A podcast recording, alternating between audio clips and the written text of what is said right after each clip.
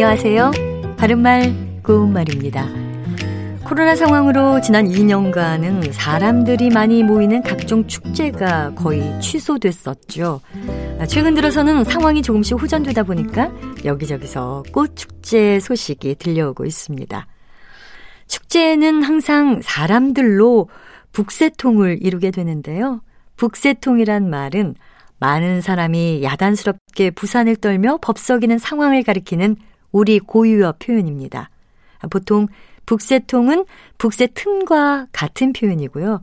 또 많은 사람이 야단스럽게 부산을 떨며 법석이는 자리라는 뜻의 표현, 북새판과도 비슷하게 쓸 수 있습니다.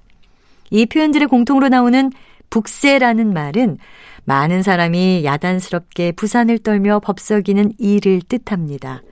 이와 관련된 관용구로 북새를 놀다 또는 북새를 놓다 같은 것이 있습니다. 예를 들면 나중에는 구경꾼들까지도 어깨바람이 나서 한바탕 북새를 놀았다 이렇게 표현할 수 있습니다. 북새통에서 마지막 음절에 있는 통은 어떤 일이 벌어진 환경이나 판국을 뜻합니다.